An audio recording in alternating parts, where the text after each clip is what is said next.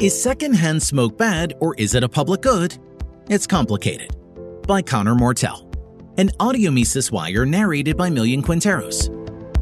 Murray Rothbard once proposed Quick, which is America's most persecuted minority? No, you're wrong. Alright, consider this. Which group has been increasingly illegalized, shamed, and denigrated first by the establishment and then following its lead by society at large? Which group, far from coming out of the closet, has been literally forced back into the closet after centuries of walking proudly in the public square? And which group has tragically internalized the value system of its oppressors so that they are deeply ashamed and guilty about practicing their rights and customs? Which group is so browbeaten that it never thinks of defending itself, any attempt at which is publicly condemned and ridiculed?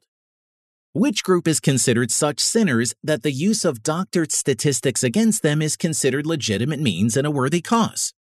I refer, of course, to that once proud race, tobacco smokers, a group once revered and envied, but now there are none so poor as to do them reverence. However, there is nothing I could say to defend that once proud group that Rothbard did not already say better. What this article seeks to do is point out that as much as the establishment, commercials, the government, and just about everyone likes to criticize tobacco smokers, these critics leave a gaping hole in the critiques of free markets regarding the free rider problem, or the problem of external benefits. Rothbard explains. We come now to the problem of external benefits the major justification for government activities expounded by economists. Where individuals simply benefit themselves by their actions, many writers concede that the free market may be safely left unhampered. But men's actions may often, even inadvertently, benefit others. While one might think this is a cause for rejoicing, critics charge that from this fact flows evils in abundance. A free exchange where A and B mutually benefit may be all very well, say these economists. But what if A does something voluntarily which benefits B as well as himself, but for which B pays nothing in exchange? It is here that the conversation of smoking comes into play. Smokers are told that they have made those around them worse off with their smoking via the second-hand smoke that those around them must face. However, it could be retorted that this is not a detriment, but rather a public good. After all, the smoker paid good money for his cigar, not only should he be allowed to smoke it, but he should also be compensated for the secondhand smoke that the surrounding free riders received just by the dumb luck of being there. By the logic of those arguing about free markets due to external benefits, a smoker should force the arguer's hands and claim what is rightfully his. Of course, there is a very reasonable retort to this, but secondhand smoke is bad. However, this is the point of the whole argument.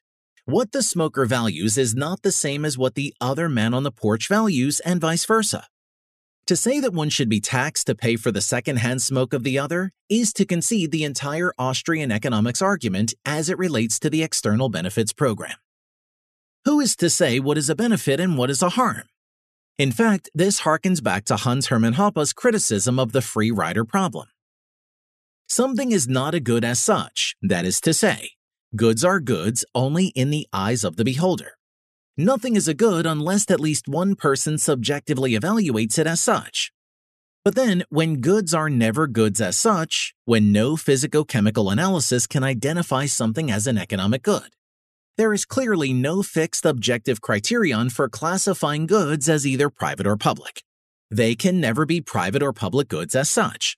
Their private or public character depends on how few or how many people consider them to be goods, with the degree to which they are private or public changing as these evaluations change, and range from 1 to infinity. It must be true that the smoker who paid good money for his good must be compensated for the public benefit he has provided. Or it must be true that it turns out value is subjective and what seems a public good to one is not to another. As such, the next time an anti-free marketer challenges you with the external benefits problem, light up a cigar and remind them, as Rothbard has said, that the free rider did not ask for this ride.